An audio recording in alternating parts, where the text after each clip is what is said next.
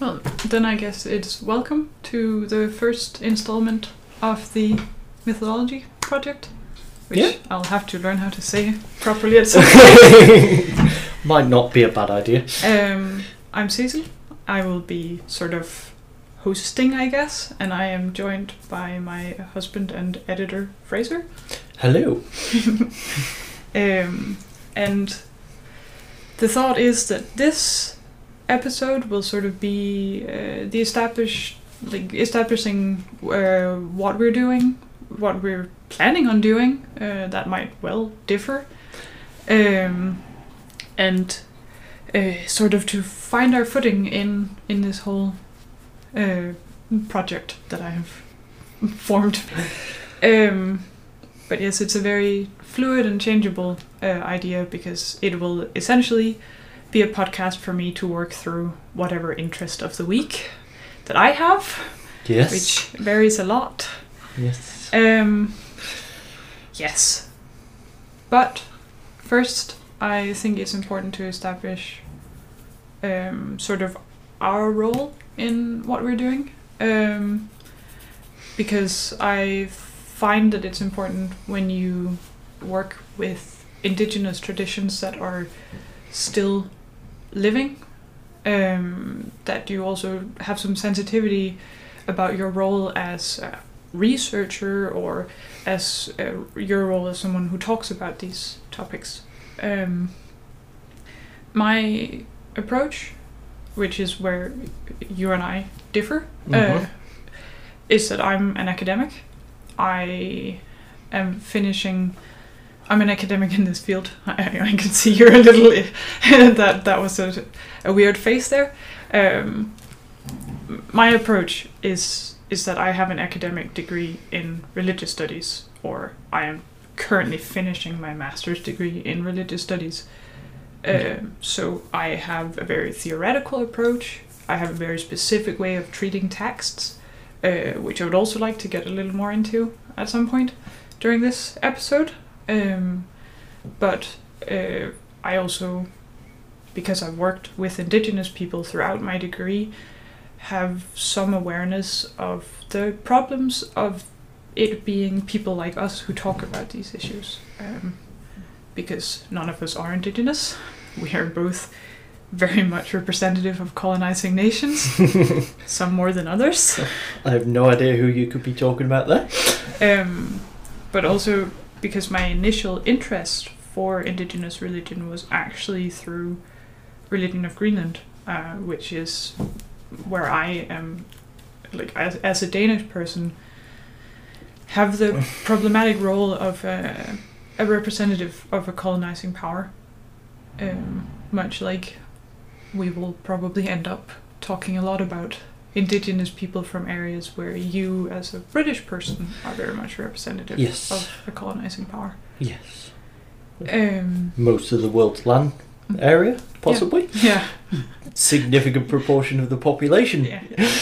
Um, and I, I think when you do studies like these or have conversations like these, or you put things into the world where you talk about indigenous religion, indigenous culture, indigenous people, um, much like many other minority issues, you have to separate out the importance of your voice as an ally versus the voice of the people you're talking about.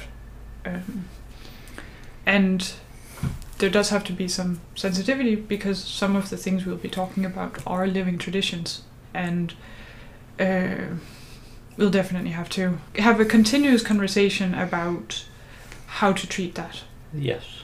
Treat it with respect without going too far, yeah almost going native, yes to, to use a term. But yeah, uh, because I, I find that this idea that some scholars also have and some laymen also have of, of going native also stems from a problematic romanticism of Mhm. uh, and I probably tend to lean more on the opposite of that where I become almost scientific about it so I can sometimes lose sight of the fact that these are actual people's living cultures because to me they are a field of study Yes. and that's I think why having conversations is important Yes. because we have to constantly talk about um, even though it isn't the, the, the topic of our conversation, there still has to be an element, a space in our conversation for talking about the problematic histories, because there Mm. are many problematic histories. There are very many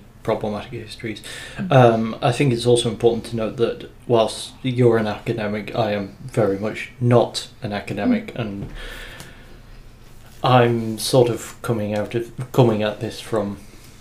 I know very little about this field of study. I have learned a few things or two from the last few years, just through Cecil talking at me. um, but I also think that's sometimes why it's important to have these conversations because I have my experiences running in academic circles that the language becomes very ingrown and closed off and to use a nice uh, studies term it's very esoteric and it's a very closed off world for other people and that actually kind of frustrates me because i want my field of study to be something that we openly talk about i also want there to be a, a platform where we can talk openly about it, traditions we're not part of where we, we talk about understanding things we're not part of and how we do that with people who are not in academia Yes. and I, I think that's why talking to you is very interesting because you are not in this tradition. So sometimes you stop me from using that really esoteric and specific language that I'm used to with other academics. certain st- certain subjects such as um, such as religious studies is generally quite seen as quite a boring and bit of a stuffy subject um, but that's definitely that impression has definitely changed for me over the last few years of you kind of talking about talking to me about these various things of the various stories and myths and especially during the last few months where you've been studying what you've been studying for your thesis, Yeah. and I think my my view has certainly changed on that, and it can actually be quite in, really interesting, but also quite a fun topic to talk about. I, I also think that's sort of an approach many people have uh, to religious studies because many of us have the introduction through Christianity or a similar tradition because that's what we've grown up in. And uh, the relationship to religions like that can often be that sort of. It's it's stuffy, as you said. It's it's Yeah. it's going to church on Sundays despite not wanting to, and like, it, it's the same narratives and it's the same sort of traditions, but I mean, I've also read a lot of Old Testament through my degree, and, and not all of it's boring, but um, one of the things I suppose that, that has drawn me to indigenous religions is that often they are oral, so they're ever changing and they're really entertaining because they're they're meant to be entertainment, and I I find that really freeing working with Hmm. these religions. But it's probably also why it captures your interest because they are funny stories Yeah. meant to be funny stories. They are they are meant to be humorous stories, for the purpose of being able to pass them down to future Mm. generations essentially. So the fact is that this in a way is just trying to make these things more accessible Mm. and trying to kind of find the humor in these things whilst also keeping the respect. Yeah. Um, and if we can do that with this podcast, then I think we have achieved something. If if nothing else, we've just given me a space to ramble about whatever interests me, and then you can tell me to keep it in the podcast and out of our private life. yes, it does get a bit. It does get a bit too much sometimes.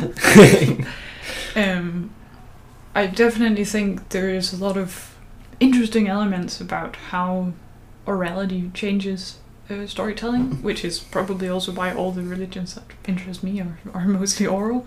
yes. Um, and I also think there's a lot of misinformation about a lot of indigenous religions or simply lack of knowledge. And Mhm. I would like to create an, a platform where it's okay to ask questions Mhm. and where I, as much as everyone else, like as much as you and as much as anyone who listens, have a place to ask questions to learn more because I very much don't know everything. I know very little, and I think um, writing my thesis over the last couple of months have really shown that. Because once I started scratching at the surface of something, I started learning so much, and I'm still learning. Like that's, I'm, I'm like, what four or five months into writing my thesis, and I'm still learning about the myths I've been sitting with for four months. Yes. It's still new information on a daily basis. Yes, yeah, you you still come to me every day and go, "Oh, I've just realised this thing. Mm. I've just realised these four different myths or two different myths I've been working with for this entire time are actually the same myth, Yes. just retold in a different way." yeah. But I I think um, something that's often overlooked in in how we approach things like like uh, religious traditions um, is this like curiosity or like that we learn a lot more through asking questions than we do by learning fun facts. And I, I think I, I want to have well at least a space where I get to explore the questions I have and I suppose that's also why going into this I, I don't think I can promise beforehand what a podcast like this would be because I have no clue what questions I'll want to ask once I read a text. No. And even when I have a specific question for a text, I often end up going somewhere entirely different with it once I've opened it. Yes. It's it's uh, very much a Pandora's box to uh, yeah bring up another example from mythology. yes. Um, yes. And and kind of similarly, what my kind of role in this is to ask those questions. Yeah. um, from a non-academic point of view to ask those kind of questions where maybe the academics might not immediately think of those questions but to kind of act as the layperson here Well, because sometimes a different set of eyes, you, you see something else. Like a lot of the times when I've that's my experience anyway. When we've talked about what I do, I guess professionally, you've asked questions that I didn't think of. No. And they have made me have to rethink something because that's a detail I didn't catch, or that was a point of view I hadn't thought of. yes It, it's really important to also sometimes stop in your tracks yes it is question what you're doing. and why we're here and what I'm up to. now is not the time for a mental breakdown um, yeah, and um, as I uh, we've been going through a bit, uh, it it's gonna also be a journey in questioning ourselves, questioning our point of view, questioning what we represent. Um, part of that also is questioning the words we use. Um, that's something I know I've talked a lot about at home, and that I continue to have conversations with most people when they ask what I do about my choice of words. Um, I've written a whole section of my thesis about choices of words. H- how long is that section 10 pages 15 Ah, no, just, just like, maybe three.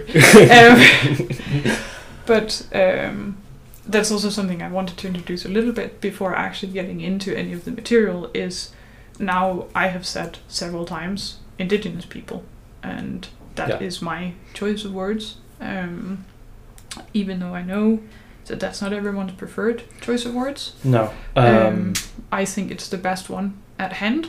So those are the words I use. Um, yes and I will also put up like a little blog post if it's not already up with choices of words that I think are more or less problematic. Yes, uh, yeah, it's because you use the word indigenous, whereas most people, I think, would use the word native. It depends um, because you you say most people. Um, in anthropologist circles, you often hear Aboriginal. Um, Yes. Which is Uh, also has native and indigenous and Aboriginal all mean the same thing. It Hmm. all means the thing that was there first. I, I'm talking about it, when I say most people, I'm talking about the lay people, Yeah. the non-academics, those people Yeah. who don't move in those academic circles. For most people, though, that for that group of people, myself included, before I learnt about this thing, would be I would refer to them as the natives. Mm. But that's probably also because your introduction has been through American uh, media. More than likely, yes. And in the US, native is the preferred term, Yes. but that's one of very few places where it is. Um, when I read academia, I often come across the term Amerindians, which is the one generally used by anthropologists as well Right. as Aboriginal. In Canada, uh, they where I'm writing my thesis about, they tend to use Aboriginal as the term in academia. Yeah. I definitely sometimes think that's one of those places where we as academics need to dust off our books a little. Yes. So I don't think Amerindian is a specifically good term. I don't think. uh, There's nothing wrong with the term Aboriginals, but if I say Aboriginal to you, I'm sure you have certain people in mind.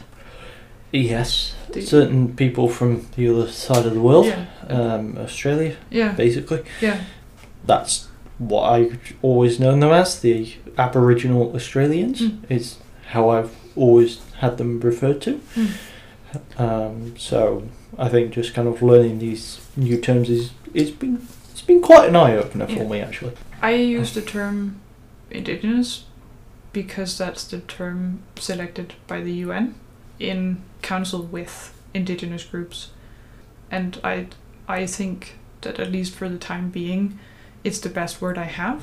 hmm Although when talking about specific groups of people, I think it is significantly better to use their self-chosen terminology because that's their words, it's their language, it's their culture.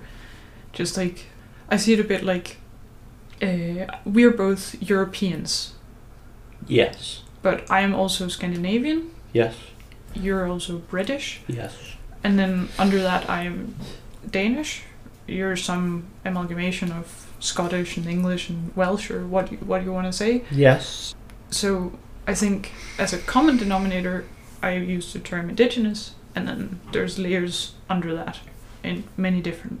Like, Yeah. So I think it's kind of important to almost distinguish between what words we use and what words we don't use and what contexts we might use certain words where Mm. we wouldn't use them in a more general context. yes, Um, yes.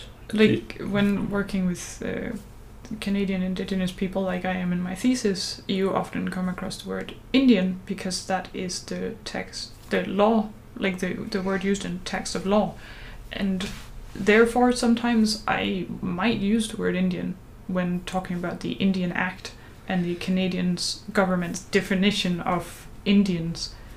Similarly, I plan to read a bit to you later.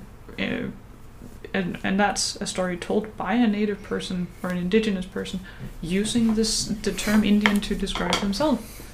Um, and there's a, a whole thing to get into there uh, of like empowering terms that have been used uh, in a derogative manner previously. The Mhm. whole concept of queering, um, which is taking a term like queer folk have done with queer and then using it to describe themselves to take away the power of, of the negative power of that term. Yeah. And that that there's lots to explore there.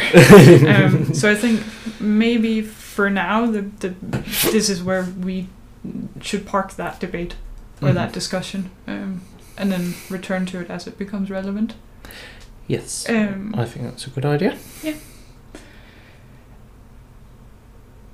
Something else I thought I would do as as a starting point is to talk a little bit about my theoretical background or uh, how I work, um, because I have been schooled in a very specific approach.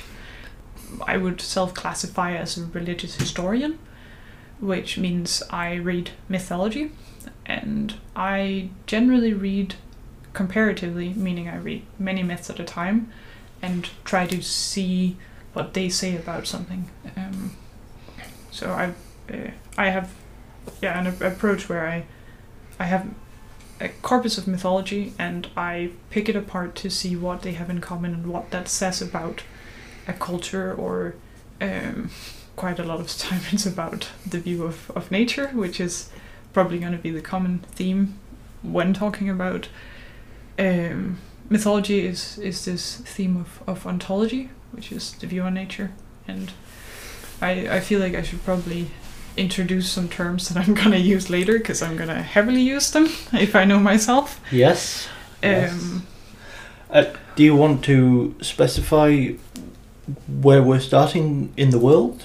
Do you want to do, do you want to start that or do you want to go into that later?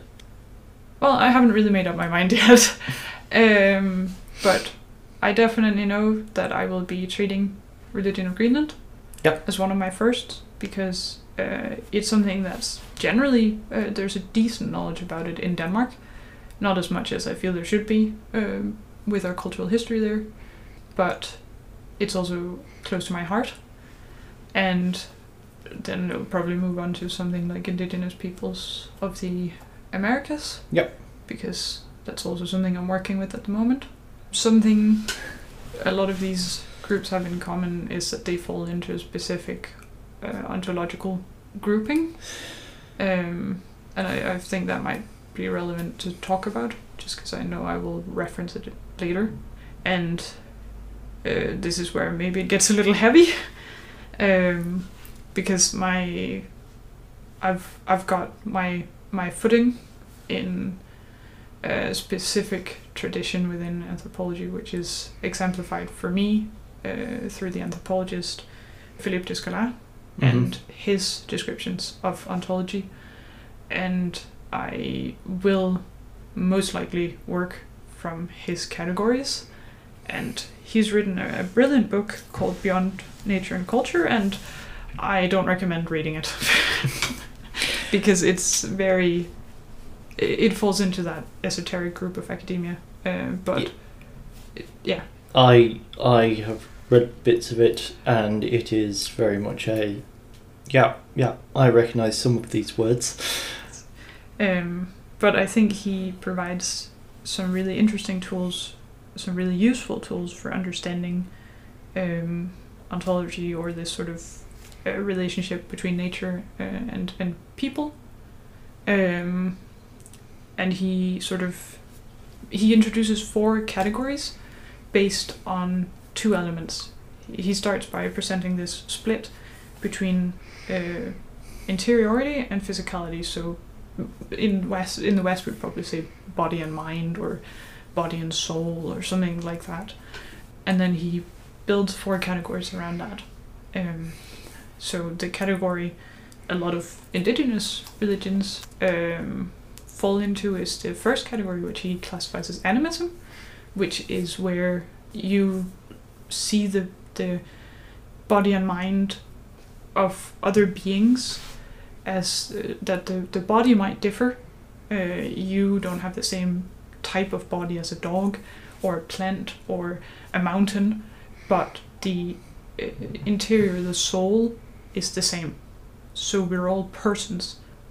We are we're all within culture. There's no split between nature and culture. Does that make sense? Yes, I, I think so, yes. Um, whereas there's other categories like totemism, which again is exemplified by the Aboriginals of Australia, where um, you see both your your physical body and your your your uh, interior, like your soul, as continuous, but within certain like segments of society. So you have these totem groups um, that include both humans and animals and plants, and you all within the group share both traits of physicality and of mind. But but there is But- very distinct segmentation in in cult in the in society. Yes, But each segment is a hybrid between humans and non-humans. but also it's is it correct to say that this is not there is no hierarchical Oh no, there can be. Oh, okay. Okay. Um, I, I wasn't I wasn't sure about that. uh, and similarly, of course, these are ideal categories. So when you describe an animist society where everyone is seen as equal in in in soul or an interiority or or, or mind or what do you want to call it, um, there still can be a hierarchy in society, like Mm. a political hierarchy or or a differential treatment of men and women, for example. But when we're reading the myths, we we find this idea that um, humans can marry dogs, or um, well, there's many stories that don't even include humans because they're not necessarily interesting.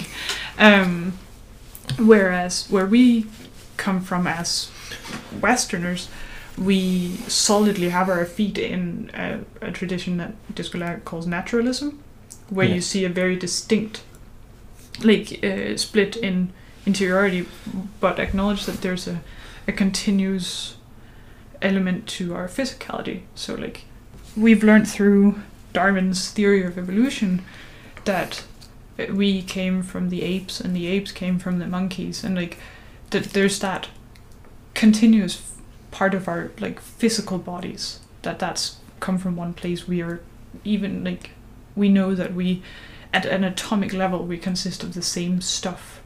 But we then create a very specific split between nature and culture that humans have culture and that makes us special. Mm. but this is also what creates a problematic ability to distinguish between the uh, quality of different cultures and say my culture is better than yours because we have already created a, a discontinuity between them. And then the last category is maybe for for most uh, the the most confusing, which is when you say nothing is continuous. We're not continuous in body and we're not continuous in mind, and our whole world is uh, put together of inconsistencies. And for me, I really struggled to understand this till I realized that it is uh, exemplified by the religions of India, um, where you have this idea that we're all somehow uh, like you have this the Buddhist wheel of life. We're all part of this same world that is segmented. It's split into parts, and we're all like you know, the Buddhist as well as the Hindus have this concept of the world soul. The, Hmm. like you have this Brahman Atman split that we all have an individual soul that is discontinuous from other people's souls and has different qualities, but it all is part of this really complex puzzle of of, of uh, discontinuity, and the way we understand that, the way we comprehend that, is to uh, build a world of analogies that we see things that are the same and try to like construct uh, meaning by saying these two things are the same because they function within the same relationship to other things. And it is hard to understand. It, it is. Uh, it, it, it, it, it is quite hard for me to understand that. Um, I can I give an example? Of course, I was just going to. Yeah, I, th- I could you define continuous in this sense here? Um, So con- continuity of body and continuity of soul. Uh, what does that mean in this in this context? so when we talk about continuity in animism, for example, Mhm. that there's this continuity of souls, it's it's that all uh, all beings act on the same level.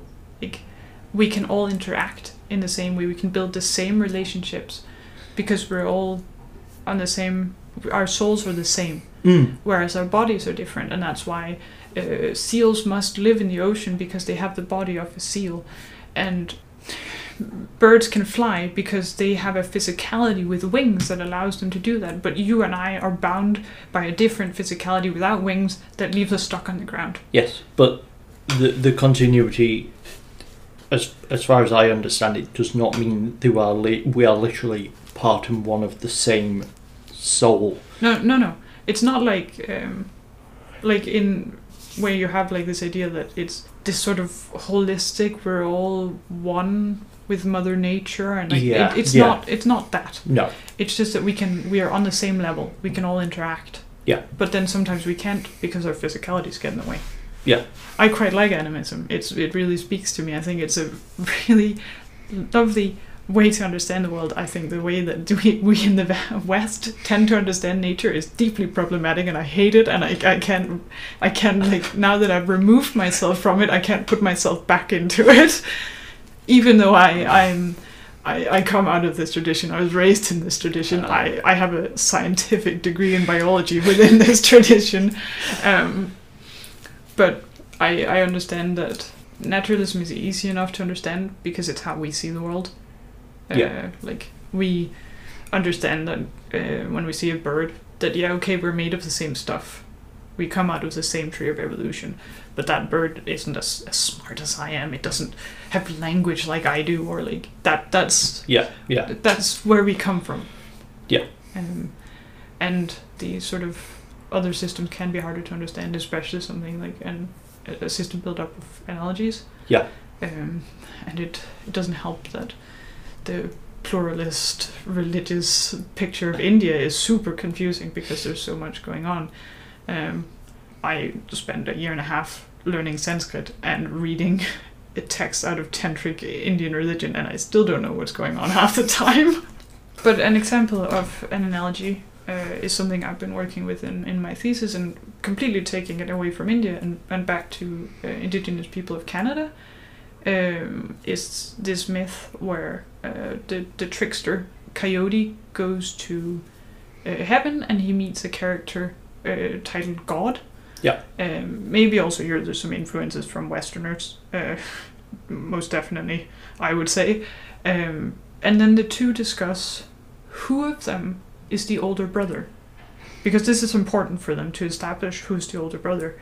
And they, in the end, establish that God is the older brother because, yes, Coyote is super cool and powerful, but he's got all his powers from God. And then once they've established that, and it, it, it's sort of tricky because there seems to be a hierarchy between the two. If one of them is the older brother, but it's not like in Christianity where you have a creator who made everything and the rest of us just occupy his creation. right. So it's it's not like God created Coyote. That's never said. There are other myths where he's titled the creator, but again, I think that might not be an original aspect of these cultures. It might well be an aspect from elsewhere that's been adopted into these cultures. Okay. Uh, of course, I can't say with certainty. Um, but once they've established that the two are different and that one of them is a little more powerful than the other, Mm. then they agree that Coyote should go on back to Earth, where he is then the guy who's in charge, and then God, who's the older brother, will stay up in heaven and he will rule over the Skylands. They're not unequal as such, No. they're different. Yeah. And they rule over different territories. But their their jobs are analog. They do the same thing in Yeah. two different places. Okay. Does that help? I, Like I the- think so. I think it does. Yes. because I, I could also probably blabber on with many examples from my, my experience with, with tantric religion and I don't necessarily know if it would make anything clearer. I'm not sure. It would certainly not at this point in time. It would just be a lot of talk about sperm, which might not be helpful. I, I, it might help our listener base. I think we'll get back to that at some point. I think. I Yeah. think we will. And um, I, I suppose this whole thing is uh, an interesting discussion about cultural meetings, um, which interests me massively. It's also really important for my thesis, um, which is why I, I suppose I have tried to gain this awareness of who we are and wha- how we position ourselves and how we understand Yeah. like what tools we have to understand Yeah. um, other cultures and and because you and I come out of a, a society with a naturalist tradition hmm we tend to see this very clear split between cultures that there's Yes. them and then there's us and we're not the same that there's indigenous people and there's non-indigenous people and there's often there's some indication of superiority in that Mhm. relationship um, but that comes out of, of our ontological understanding um, of the world Yeah. and it allows us to build certain relationships with other groups of people something i definitely think we'll also come back to um, Definitely. Yes. but um, whereas someone who comes out of an animist point of view or even an uh, analogous point of view would rather see it as y- you are the same as me but different like we we are we have this level of like equality between us but we are separate and Yeah. that's okay like we can coexist Mm. because we're we're bound by something other than our interiority our soul our body our mind our culture something like our physicality and that's there's a lot more to go into there and there's a lot more theoretical stuff to discuss, which I think it's better we don't. Yes. Um, and that's also why I brought along an example that I think um, puts it into words better than I could, and Yeah. also uh, sort of rolls back to this point of view of that my voice can never be more important than the voices of indigenous groups. Um, and it's this um, story or, or telling by a man named William Charlie, who comes from the Colville Okanagan uh, traditions of Canada, hmm um, British Columbia, um, and it, it's I have this uh, uh, version of of a story he's told in his original language, and I then translated it into English, and I have that in a book of Salish mythology, um, where he describes this idea of when you're indigenous, you're a person of two heads. Uh, you had your own head, and then non-indigenous people came the white people came and they started introducing you to their language and their culture and that that um, as such was fine or in his word it was then that two heads were born the indians heads one white the other indian both heads were good the white head that had white language and white knowledge and the indian head was equally good these are our Indian values, our Indian culture, our Indian philosophy of life. Everything Indian was good before white people arrived here. We had medicine men that took care of our relatives. Now I'm glad that there are two heads. And I think that, for me at least, that, that's just something I've been sitting with today, is uh, an interesting sort of approach to this pluralist world of many different cultures. And I think sort of a beautiful sentiment to to end on this idea that that just because we come out of a tradition where our culture culture must necessarily cancel out or assimilate other cultures, that Mhm. doesn't mean that everyone else does. Yeah, it's it's not necessarily a, a zero sum game Yeah, in terms of religion culture yeah, for everybody, like it can be in certain areas of the world, or Yeah. traditionally has been in, yeah. especially places like Europe. and there's there's space to understand each other and to learn from each other and to exist together without anyone necessarily being converted to the other. Mm.